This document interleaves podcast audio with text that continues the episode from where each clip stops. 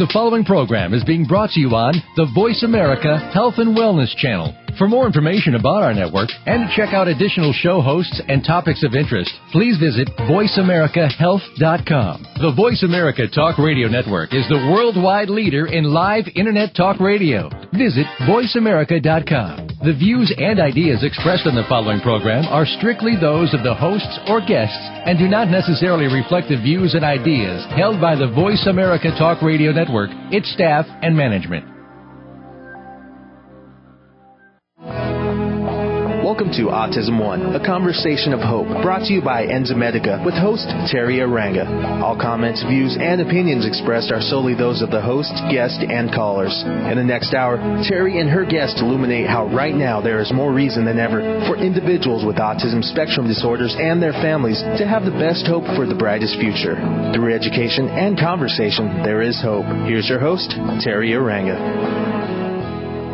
Hello, and welcome to the Voice America Health and Wellness channel and this program, Autism One, a conversation of hope for Tuesday, April 14th.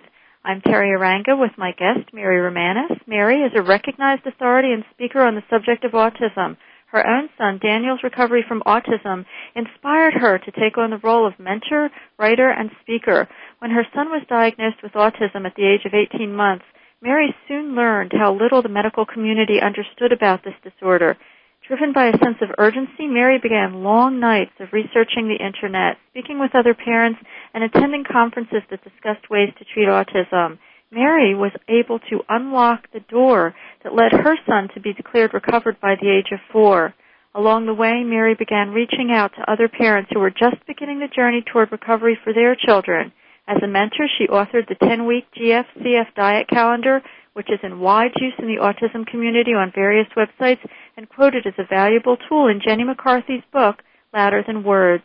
Mary has also written other articles on the topics of IEP negotiation, marriage topics, and care for the caregiver. Her articles have appeared in Mothering Magazine, Autism Asperger Digest, Autism Today, and Journeys Magazine, as well as other autism-related websites.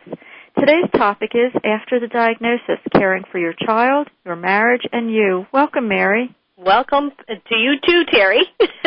I've already prefaced her for a wild ride today. Yeah, well, Mary, yep, you've promised me a steamy show sure to put the blush in my cheeks. Um, yes.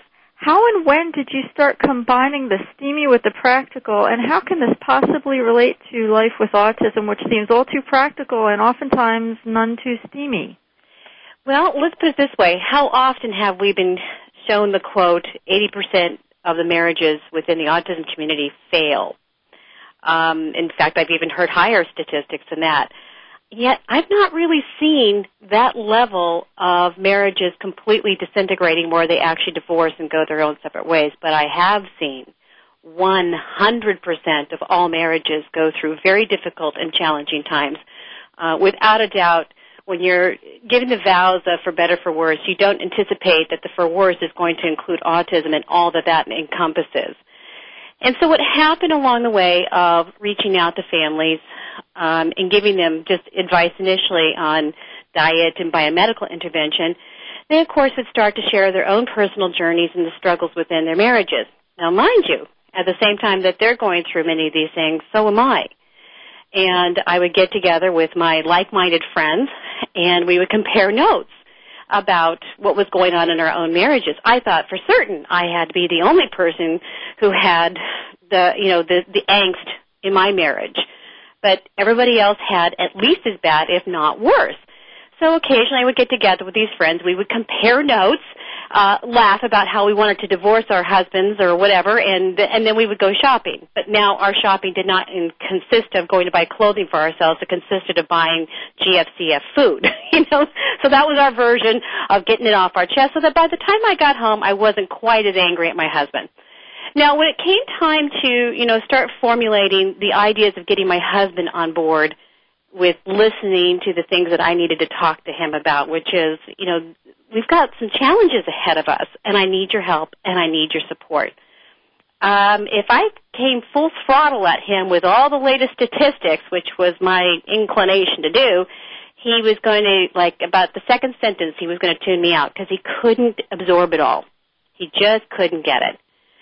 So somehow or other along the lines, I sort of figured out joyfully that he seemed to absorb things a little bit better after sex.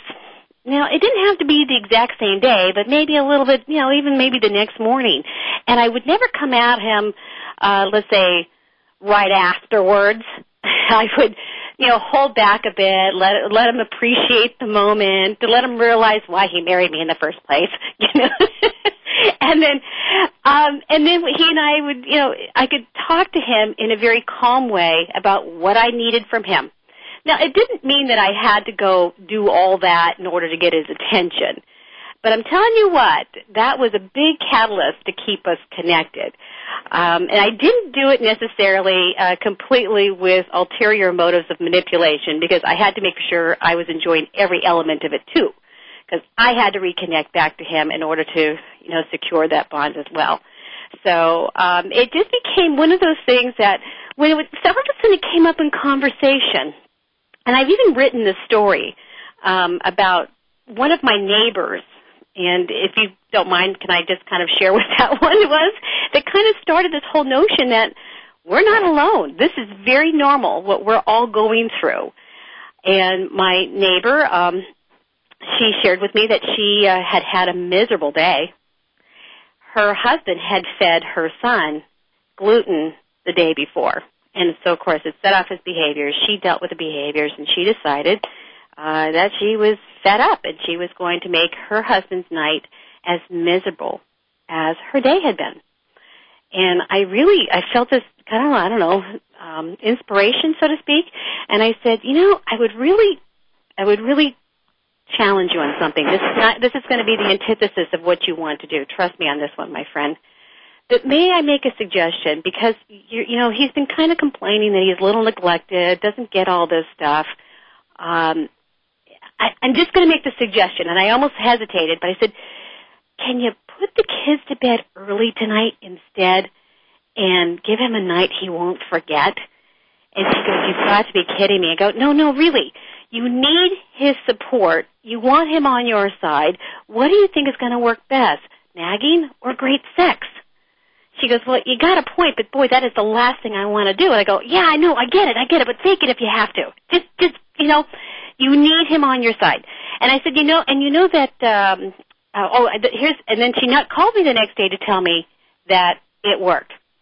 And she swore, and he swore that he would help out more with the diet and get more engaged with that.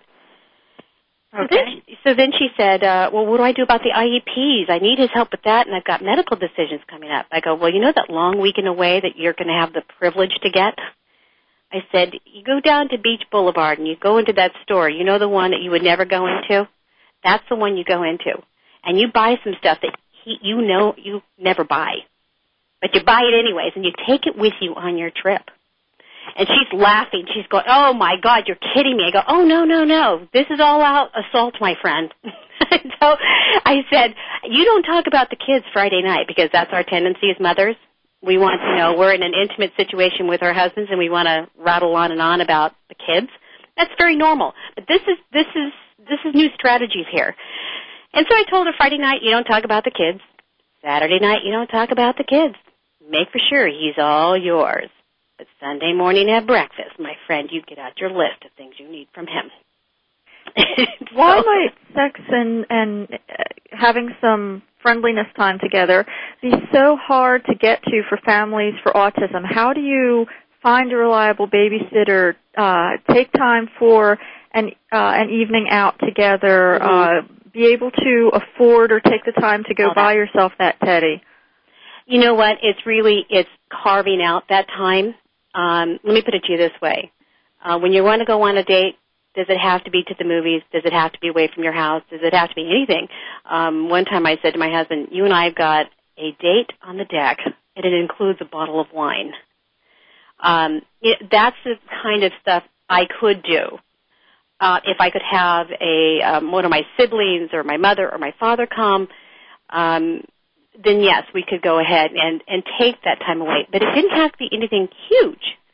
It could be something uh, very, very simple, very, very, very minimal amount of time.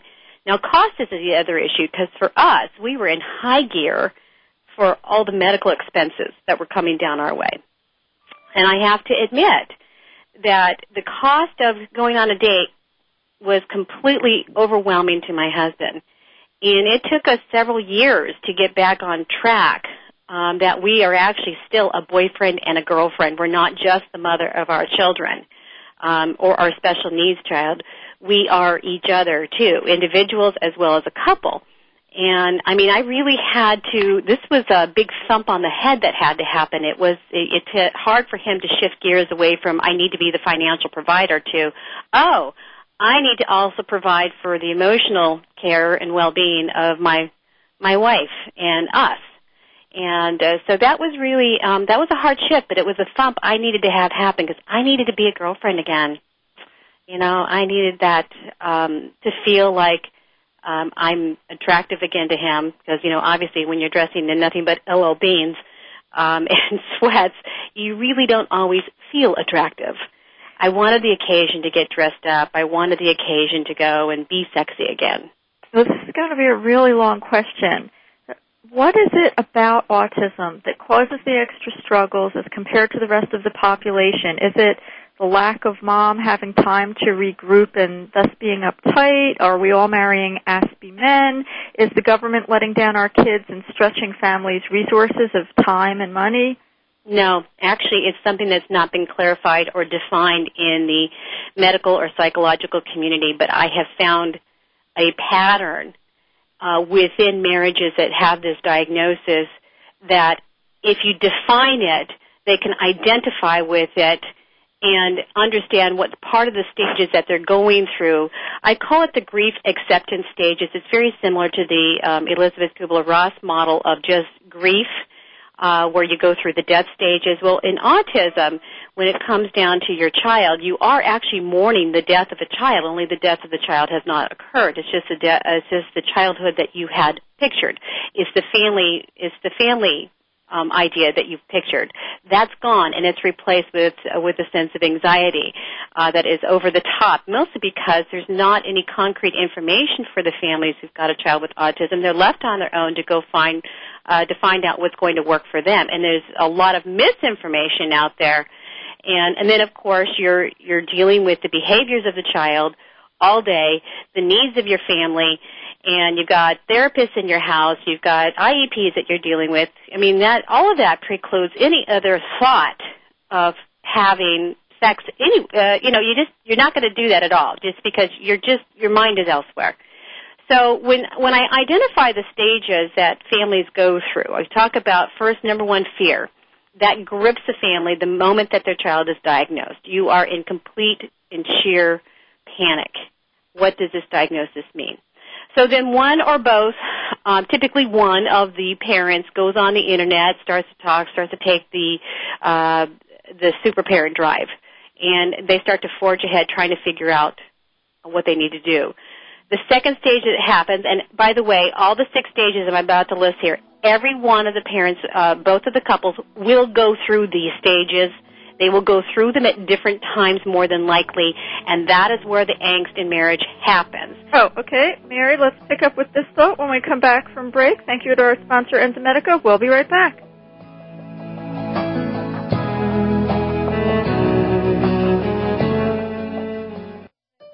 Opinions, options, answers. You're listening to Voice America Health and Wellness. More and more parents of children affected by autism are discovering enzyme therapy as an important part of their treatment program. Digestive enzymes help to break down the foods which may enhance nutrient absorption. Used therapeutically, enzymes can also support the immune system to break down pathogens such as viruses, fungal forms, and bacteria. Enzymedica formulates the highest quality of enzyme supplements to address a wide variety of issues. Lacto, a broad spectrum digestive enzyme focusing on the complete digestion of milk proteins. Gluten Ease, high in DPP4 activity, known for its ability to help break down gluten. And Virus Stop, an enzyme formulated to assist in the body eliminating pathogens. Enzymedica provides the purest enzyme products, free of fillers, anything artificial, and of all common allergens. We are dedicated to education and helping you find the best products for your children. Learn more today at www.enzymedica.com com. Inside all of us lives a warrior. We win battles with our careers, our finances, our children, our pets. It's time that the warrior within wins the battles with our own being. Modern day Renaissance man Ori Hofmekler dispels eating urban legends and fitness myths in Voice America Network's The Warrior Within, your guide to nutrition, energy, sex, and survival. Ori sets the record straight and will help you become leaner and healthier for a lifetime. The Warrior Within broadcasts live every Wednesday at 9 a.m. Pacific on the Voice America Health and Wellness Channel. Tune in for your guide to nutrition, energy, sex, and survival. If you've tried everything on the market and can't seem to get the radiant results you want from your skincare routine, it's time you stop shopping and start listening.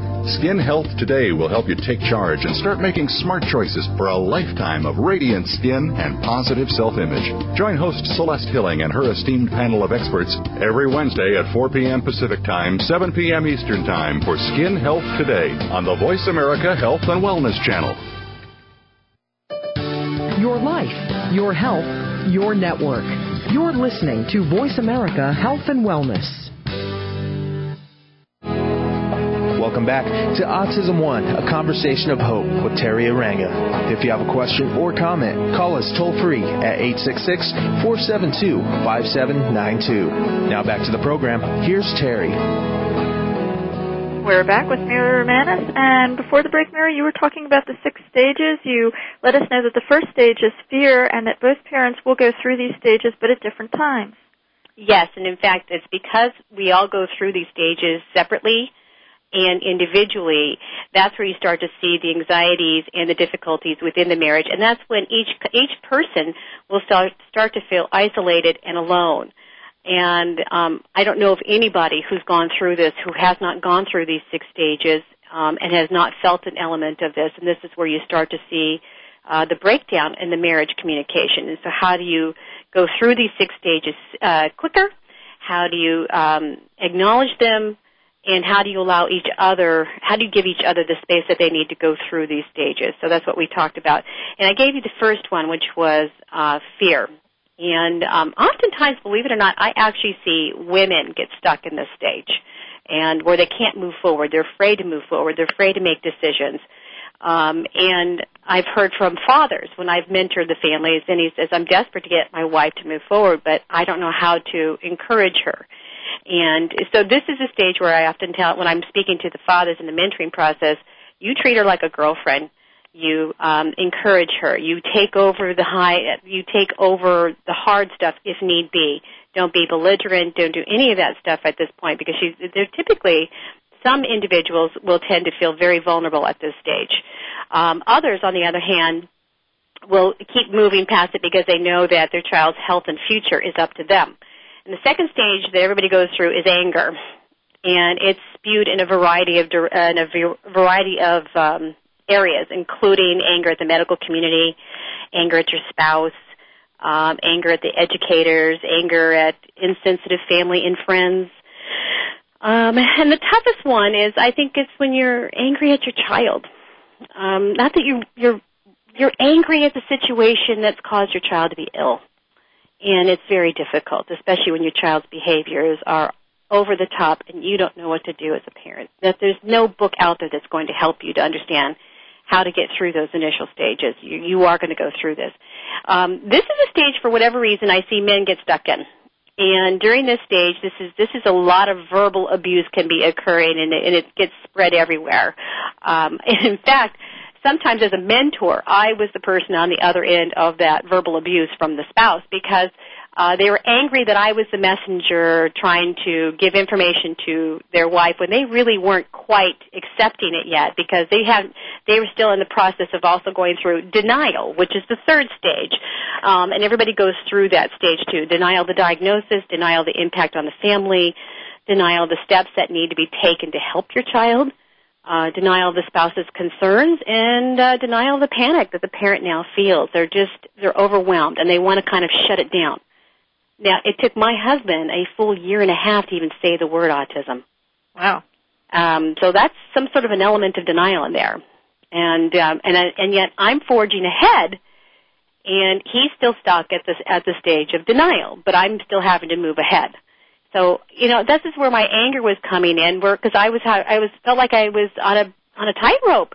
I had to take care of my kid, but yet I also had to deal with this this this emotional fallout coming from my husband, and at the same token, I'm dealing with my own. And I am just pissed off at the world. I'm telling you what, I I'm, I don't know anybody else who hasn't who doesn't feel this way. But yet, getting together with the like-minded friends, comparing notes, and you know they would compare notes about what was going on with with uh, with me, and think, okay, maybe I don't have it so bad. And of course, I felt the same way when I would listen to their stories. Um, and then what would happen after that is we do go through an element of bargaining and guilt. In other words, you feel guilty about what's going on with your child.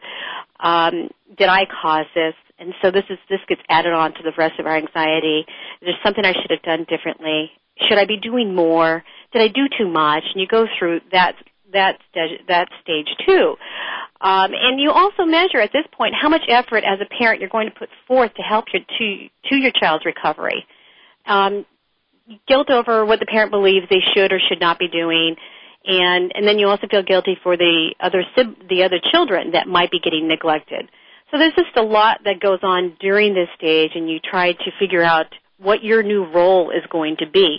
And the tough part um, is that really, as you're going through these stages, is that marriage counselors cannot help you. They're not trained for this. It's basically kind of like a death, only the child has not died.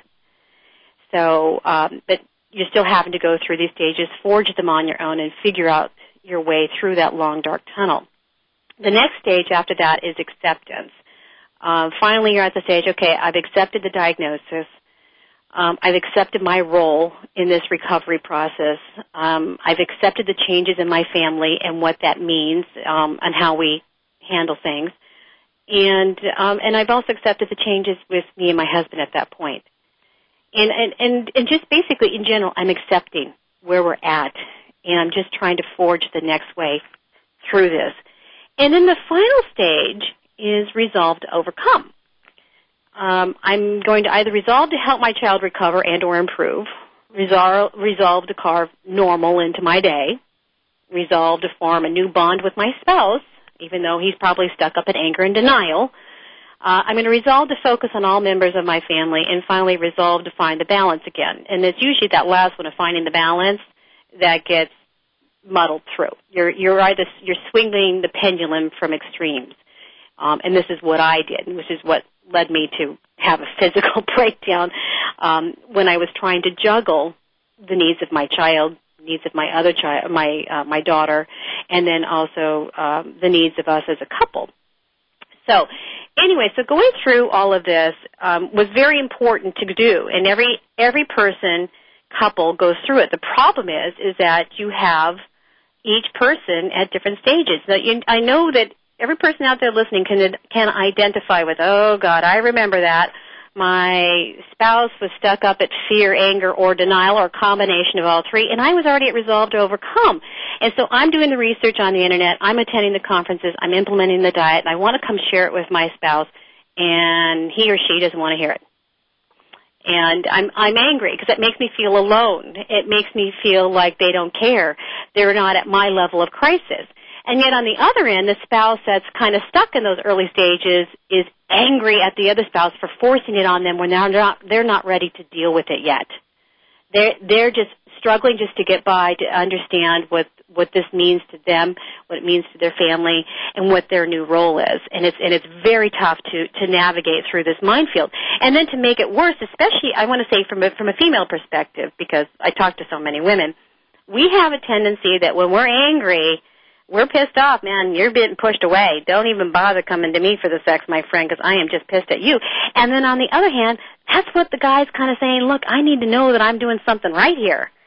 Um, and this is what used to bind us together, and you're pushing me away. I feel isolated. I feel alone. So that's where you start to see the angst that happens between the couples. So I brought up the, the anecdote early just to kind of get you an idea that those making that effort to stay connected does make a difference into the well-being of the marriages. Um, and, and what about the children? I mean, how much does harmony affect healing and health? Oh yes, You mean you're talking about um, how it, uh, having the the couples bond together? Well, children recovering, seeing a happy mommy and daddy, or seeing a happy mommy for that matter. How well, much harmony is here's the other thing. It is. I don't know the actual statistics out there, but I have got to picture that the idea of a child recovering is probably a little easier when the families are together. Right. Uh, there's not there's consistency, so the family has got the same home, the same whatever. Um, there is monetary issues that go into staying together versus divorcing, which is probably the reason why some couples stay together. you know, um, so they bear that in mind. There's also the consistency of the food between two houses if you have a divorce situation, and that does happen. So Absolutely, you have, you know, and you're not having sex convincing your ex-husband to keep to keep um, your son on a GFCF diet at the other house. Exactly right. Exactly right. So what do you do to avoid getting to that stage? You know, and I'm not, believe me, I'm not the person to say if you're in a, an abusive, neglectful marriage that has got to end, you should end it. Um, you know, I'm sorry for saying it like that, but I, but I've seen enough of the bad, um, hearing from, from families, um, that really shouldn't be together. They probably wouldn't be together if their child didn't have autism anyways. So, but for the families that are kind of on that, you know, where they really do want to stay connected, they really, they're just going through this really crappy time. This is, I, I found these strategies that have helped, and I, and again, you know that anything I, I talk about has been what I've had to do, or what friends have had to do, and when you're, and when you're on pho- on the phone with your like-minded girlfriends, or, or even guys that I've talked to, this is the stuff that definitely makes a difference. Um, and, and by the way, I have to I have to illustrate here also uh, what I call the uh, autism version of foreplay. Okay, um, hello. Doing the dishes would really be really great.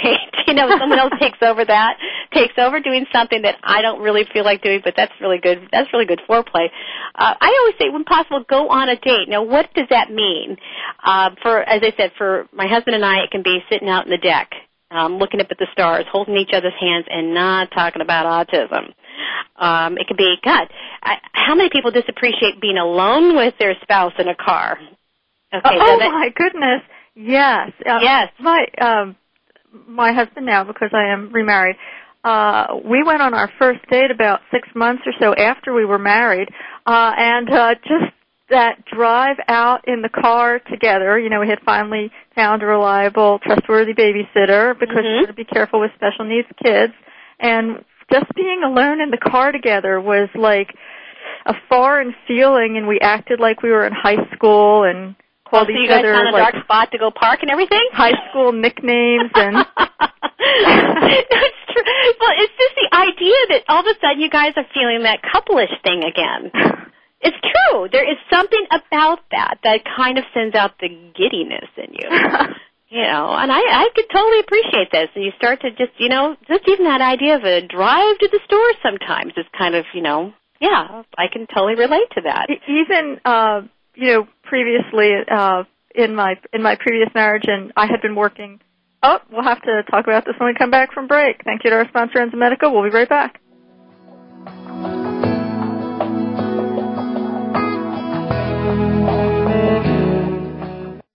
Opinions, options, answers. Voice America Health and Wellness. More and more parents of children affected by autism are discovering enzyme therapy as an important part of their treatment program. Digestive enzymes help to break down the foods which may enhance nutrient absorption. Used therapeutically, enzymes can also support the immune system to break down pathogens such as viruses, fungal forms, and bacteria. Enzymedica formulates the highest quality of enzyme supplements to address a wide variety of issues. Lacto, a broad spectrum digestive enzyme focusing on the complete digestion of milk proteins.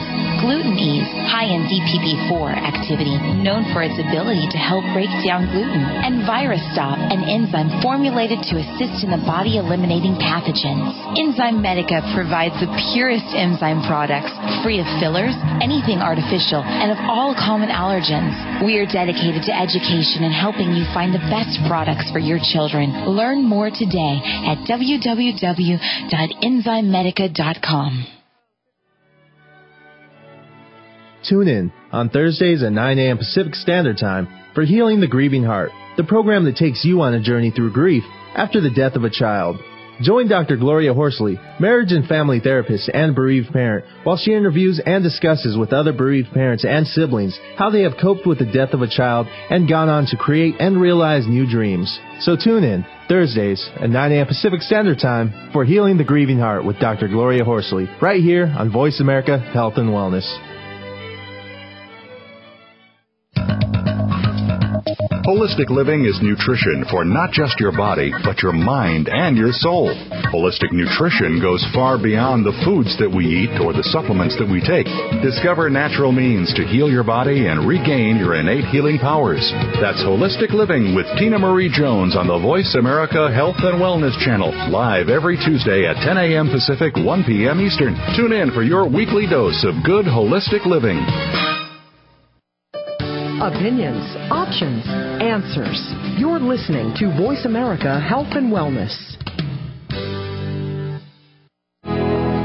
Welcome back to Autism One, a conversation of hope with Teri Arranga. If you have a question or comment, call us toll free at 866 472 5792. Now back to the program. Here's Teri. Before we went to break, Mary and I were talking about the culture shock of going out on a date with your husband, um, and I was going to share that after my son's diagnosis and uh, working really hard running a home program and such, uh, the first time I even went out to a store, I had culture shock. I just the first time I went alone, I just stood there in the aisles and looked around so, Mary, have you had that kind of experience? Um, yeah, actually, it's it's called carving normal back into your day. you don't realize how far away you were from or are from normal until you start to make these little changes, these subtle changes of reclaiming who you are, both as a couple and as an individual, and even as a parent. This is all part of that process um, it's unfortunate that really there's nothing out there from the psychological medical community to brace you for these changes that are ahead. Uh, but yet you will go through them. I'm sorry to say it like that, that these changes will happen. It's just a matter of how do you navigate it. And, and sometimes you even, as as a mom, you even feel guilty that you even want any time for yourself mm-hmm. when your child um, has so many needs and you dearly love and want to help your child. You talked about uh, what is foreplay and autism? Doing the dishes. Um, another mom, uh, her ex-husband had, if she, he went to work and if she wanted help with, um, uh, the home program that they ran, he said, would say, well, you'd have me doing everything. But when men go to work, you know, their lunchtime is their lunchtime, or their vacation is their vacation, or their break time is their break time, and it's not necessarily really there for mom. I mean, there's not the risk that at at dad's office that the child is going to to come up and you know poop on their desk or something. Yeah, right. And that's very true. But at the same token, what can I, what can a um, the non-stay-at-home spouse do to support the parent that is at home? Uh, so I was fortunate that I, that my husband was clued in uh, to be sensitive to my needs, where I would call him or he would call me every once in a while to say, "How's your day going?" Um, or the, on the rare occasion when I was just having a terrible day, I would call him, and I remember one distinct time when I called him hysterical. I was just beside myself. I was a failure as a mother, and it was all my fault that our son was not doing well, and and, and so on and so forth. I said, no, you really need to listen to me, and he's and he's at work, and he stopped everything that he was doing and listened and validated what I had to say. And do you know that just knowing that, that he was trying to stay connected, trying to be a part of it, even though he might have been stuck at denial, he was putting his emotions and his feelings aside for the moment to just really connect with what was going on with me. And I can't tell you how far that went. Oh yeah, empathy is an aphrodisiac. Uh, oh, yeah. it is. Oh, absolutely. Validate, you know, guys, hello, women, hello, that just understanding and acknowledging that the other person is going through all this, and no matter what stage they're in, if you just acknowledge that, um, it can go a whole long way to moving you further through the stages quicker. So I like to say it's giving each other breathing room. But yeah, you have to acknowledge that there is that the um, that the spouse who is at home caring for the child is going to um, be dealing with a lot of physical, emotional stress. Uh, but by the same token, what we also tend to do, um, at least me, is the moment is, I used to when my husband would walk in, I would want to just kind of barrage him with, "You want to know what happened today?" Blah blah blah blah blah blah blah. Yep. And I had to learn to not do that because that wasn't helpful to my husband because it was like, okay, look, I can't absorb all that right now. So I had to back off, you know what, have a glass of wine, whatever it took. Calm moments start to bring out, you know, look, I need, I've got these going on. I've done some research. We had a good day, bad day, whatever it was. Anything that was pertinent to share without overwhelming him. But on the other hand, my husband also had a really bad habit at 10:30 at night. He wanted to talk to me about the budget. you know, not a really good aphrodisiac to talk about the budget at 10:30 at night. If you think you're going to be getting something after that, forget it. you know, it's going to happen.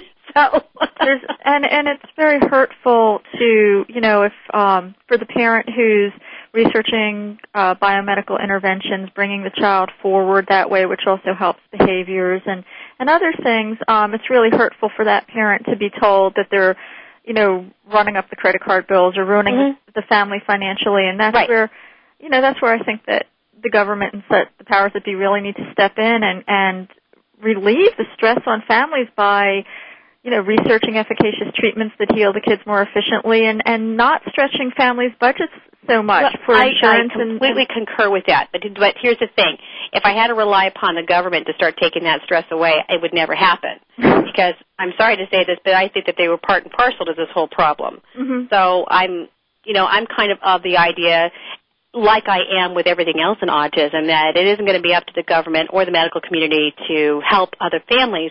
It's going to be up to the families that have paved the way to bring along the next generation of families. So, um, you know, I'm talking from completely from a non-medical, non-psychological perspective. I'm ca- I'm talking from the real world perspective about the stages that that couples do go through, um, and that families go through, and what do you do to get past this? There is nothing written that tells you that you as a woman need to probably let down your guard, go seduce your husband once in a while, because it goes complete. It's the antithesis of everything we were ever raised with, you know, from a feminist perspective. Um, it's it doesn't make sense. How absurd is that? That I should want to go do that? Shouldn't he just kind of like read my mind and understand what his role is supposed to be? Uh, and that's really not the case anymore. We do need to redefine that. And sometimes it is up to to to the wife to do that. Sometimes it's up to the husband to do that, depending upon their own individual roles and the stages that they're at. Okay, so And if, sorry. if you have a situation that's really tense, um, Mhm. the, the mom wants to be a, a a good mom and a good wife, um, but she's she's doing so much. The the house um, looks like uh, Right. London after the Blitz, um, and the, the money is just so incredibly stretched. So there's Right. this tense situation, and the husband says, "I, I want out of this." I mean, what do you Mhm. do in a situation like that when the mom, you know, is trying so hard, wants to try Right. so hard, but but things beyond the family's control are just making them seem to spiral downward. But then, the, but then the, you're saying then that the spouse comes up and says, "I want a divorce." What, uh, yeah. Okay, you say goodbye. I'm sorry, but you do. You say goodbye. Your boundaries are, I'm not going to be treated that way. Um, so, and if they're not willing to, I'm not, I don't need to grovel to have somebody want to be with me. They have to make an equal concession to, to, uh, wanting to work through these aspects of the marriage because this is not, um, this is about their child too. What if the Okay. child's a handful? How can one spouse handle that alone? Um, well, at that point, you know, then obviously you you do have to continue to, um, to. I could go. There's a whole bunch of things that we could talk about at this stage. Talking about how do you get the resources for respite? How do you get the resources to help you cope through all this? Um, you know, do you consider medications when you're on when you're feeling this this sense of anxiety and overwhelmness? There's a lot to, that you could put into this this caveat right now. Um, and I would just basically have to say, do not feel guilty for doing whatever you have to do to get you through these moments. If it's medication, you do it. If it's seeking out help financially from others, you do it. Whatever it takes to get you through these tough times is what you do, either as a couple or as um, or as an individual. And um, I, and for me, I'm going to tell you what mine was. Um, I was physically, mentally, emotionally, spiritually, everything over the edge. And um, I mean, I was just done. I ended up in the hospital twice in one year from all the expectations I put on myself, my body, my everything. And yeah, my kid was doing great, but I was falling apart. I mean, physically in all ways. You want to know what I did to help cope me, get me through those times? I set up my boundaries. Um, I said to my husband, no, I'm sorry, 1030 budget conversations are done. I'm not doing those anymore. Yep, I'm off the internet. I'm not staying on until 1 o'clock in the morning anymore. And guess what? I'm hiring a housekeeper. And, and then I called up a girlfriend and I'm spending the money on going out with my friends. And, you know, the things that I had denied myself because I didn't think, A, we could afford it. Um, we probably still couldn't, but I had to do it. I also called up uh, someone I knew and I asked for massage therapy because um, like everything in my body was completely screaming stress. I did what I could, and I said to my husband, "I don't care if I have to put everything on a credit card. I, by the way, I don't recommend that to everybody, but this was me. this is what I had to do to get me through those really rough moments." and you come out of it and you and you yeah you're wiser for it but let me tell you what happens when you go through these stages though your body and your mind and everything about you will start to tell you where your boundaries are. Your boundaries were way back there, whether it be in your marriage, whether it be in your physical, mental, emotional state, it will start to tell you what you can no longer do, what you will no longer go back to. And um, and it will dictate how your marriage and how everything else does going forward. So hopefully you have a supportive spouse who acknowledges that um, I can't be that person anymore. I, I cannot fulfill these expectations to this level uh, without going crazy. And um, there's cer- certain things in our marriage that I can't put up with anymore. It's really important for mom to listen to her body and. Oh, absolutely. Uh, yeah, but it's also and also I have to not just make this a, a mom thing. This is a dad thing too. So right. um because I'm I hear from the dads, even though they're not as forthcoming with all the issues going on in marriages, you still pick up that they've got feelings, that they've got issues that they're dealing with, don't know how to communicate, want to be helpful to their spouses, but um, but they're being pushed away. They don't know what their new role is supposed to be. And metabolic problems that the kids have um, are also shared by parents. Oh, absolutely. Right. Oh, absolutely. And I have to admit, sometimes I'm talking to certain individuals and I'm saying, oh boy, I see the ADHD in this one, you know? and, and no offense to anybody, I get it. I totally get it. And I'm going to tell you, there's probably people out there looking at me saying, oh, okay, a little ADHD in her.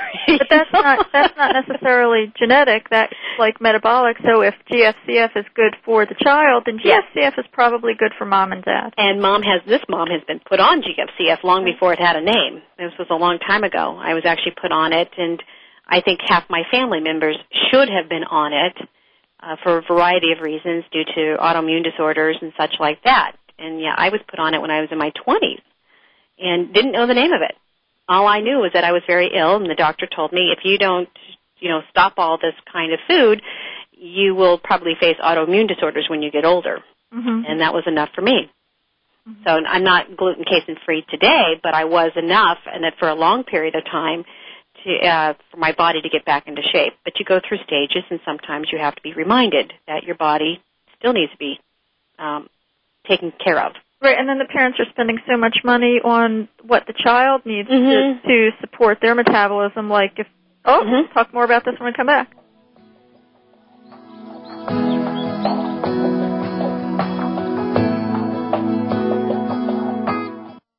Learn more.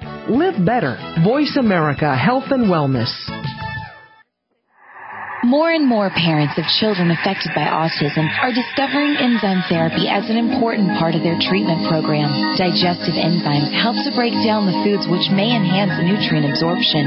Used therapeutically, enzymes can also support the immune system to break down pathogens such as viruses, fungal forms, and bacteria. Enzymedica formulates the highest quality of enzyme supplements to address a wide variety of issues.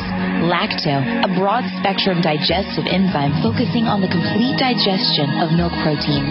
Gluten Ease, high in DPP4 activity, known for its ability to help break down gluten. And Virus Stop, an enzyme formulated to assist in the body eliminating pathogens. Enzymedica provides the purest enzyme products, free of fillers, anything artificial, and of all common allergens. We are dedicated to education and helping you find the best products for your children. Learn more today at www.enzymedica.com. If you have a loved one that is undergoing treatment for substance abuse or mental illness, you owe it to them and yourself to tune in to One Hour at a Time with host Mary Woods. This compassionate and educational talk show will help you help those that you love by better understanding their condition and their personal recovery process. Tune in every Monday at 12 noon Pacific Time to One Hour at a Time on the Voice America Health and Wellness Channel. Recovery begins this hour. Opinions, options, answers. You're listening to Voice America Health and Wellness. Welcome back to Autism One, a conversation of hope with Teri Arranga. If you have a question or comment, call us toll free at 866 472 5792. Now back to the program. Here's Teri.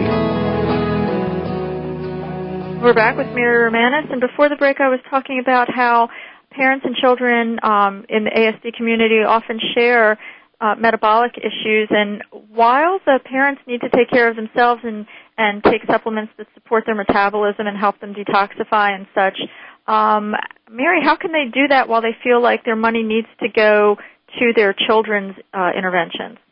Well, I think there's a lot of cliches attached with that, um, which is, you know, if you're not going to take care, if you expect your child's health to be to be well, the parents got to take care of themselves in order to keep up the long journey that's ahead.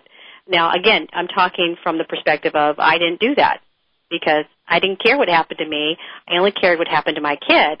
And so I actually even stopped breathing correctly um, enough to pass out in an emergency room. But that's how high geared I was towards um, shutting down my body, shutting down whatever concerns might have been going on, and focusing solely on him. Um, it didn't. It, my son got well. Now I have to ask the question: Would he have gotten well? And if I didn't do that, I think he would have, and I didn't. I don't think I needed to put myself through that angst. Now, I also talked to other families and said, you know what, you do need to take care of yourself for a lot of reasons. You do need to be healthy.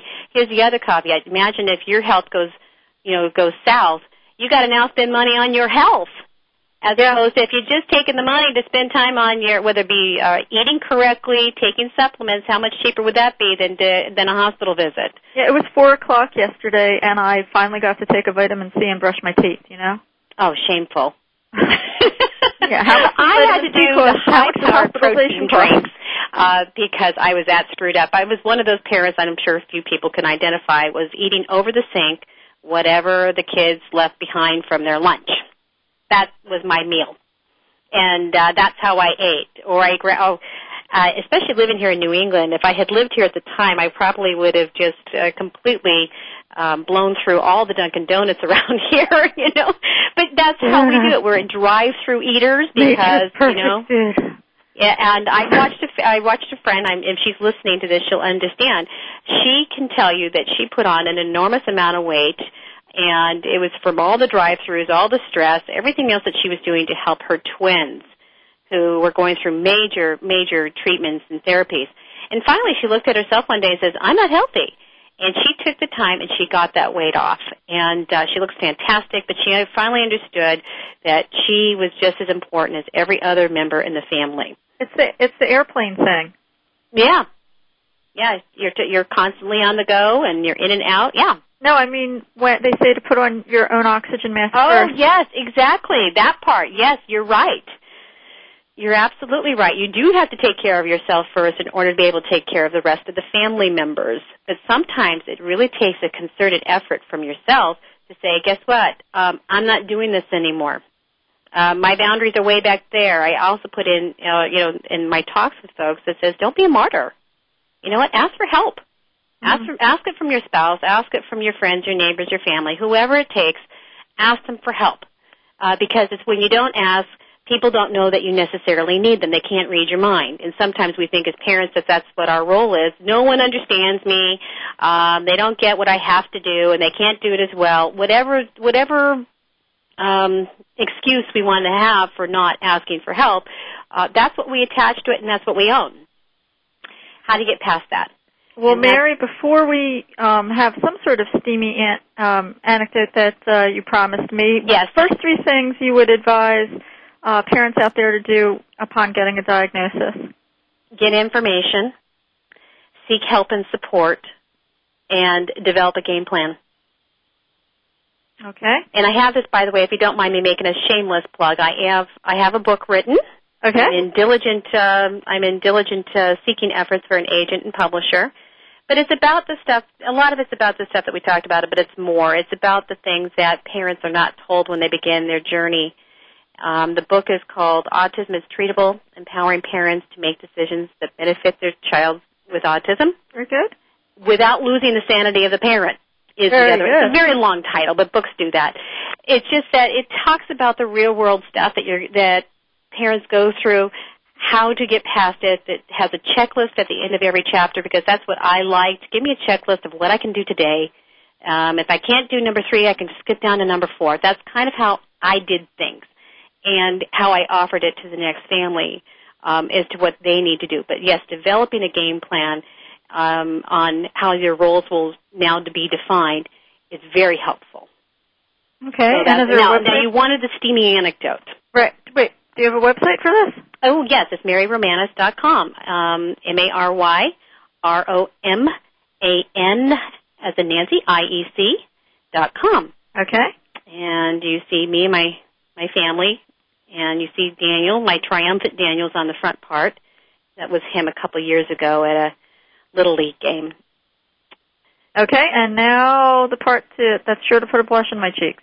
Oh, I don't know how much of a blush. I'm sorry, Teri, but you don't you don't seem overly jaded by any of this. Anyways, uh, no, I I shared the anecdotes that I uh, I was when I got up at a Boston Dan conference as part of a parent panel. One woman stood up and she says, "How do I save my marriage?"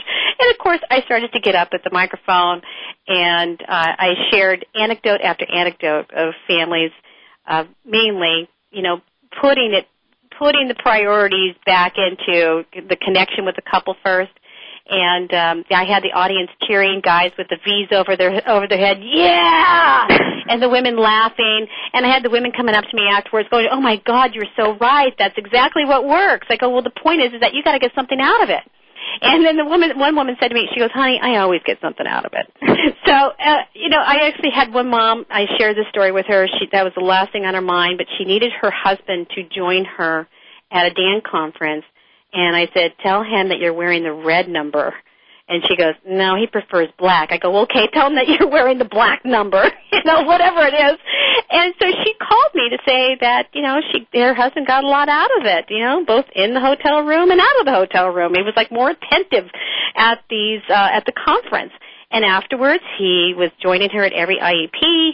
Uh, it's like he, it's something like the dam had burst, and all of a sudden, he can now finally connect with what the wife needed.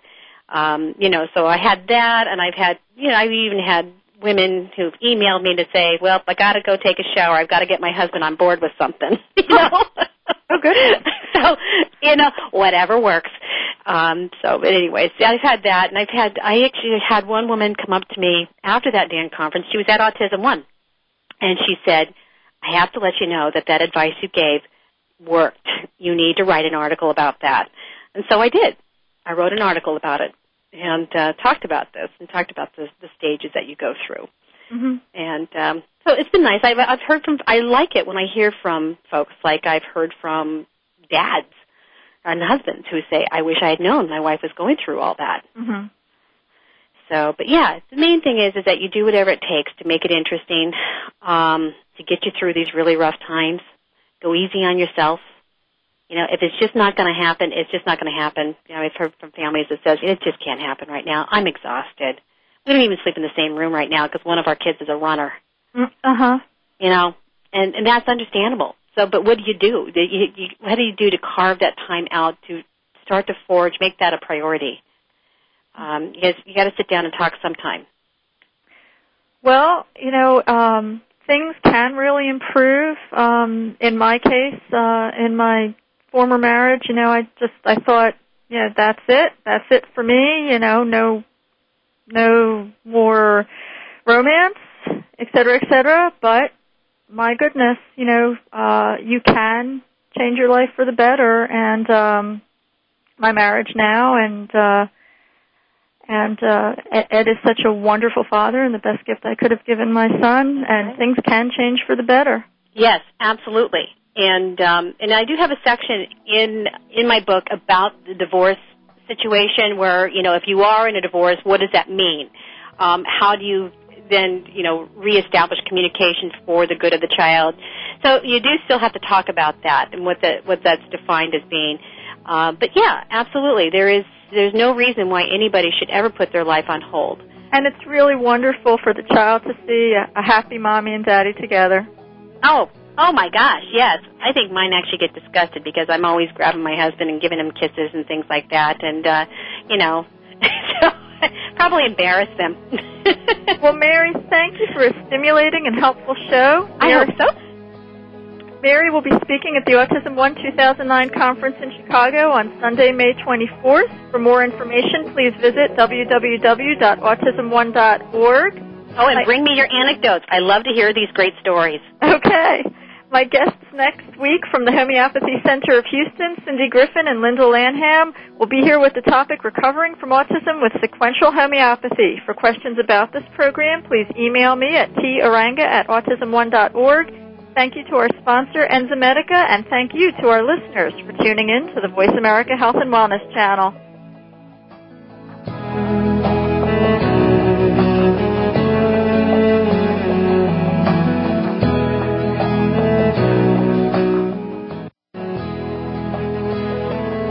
Enzymedica would like to thank you for listening to Autism One, a conversation of hope. To contact Teri or get more information, visit autismone.org. Tune in next Tuesday for another hour of education and conversation on Autism One, a conversation of hope with Teri Arranga.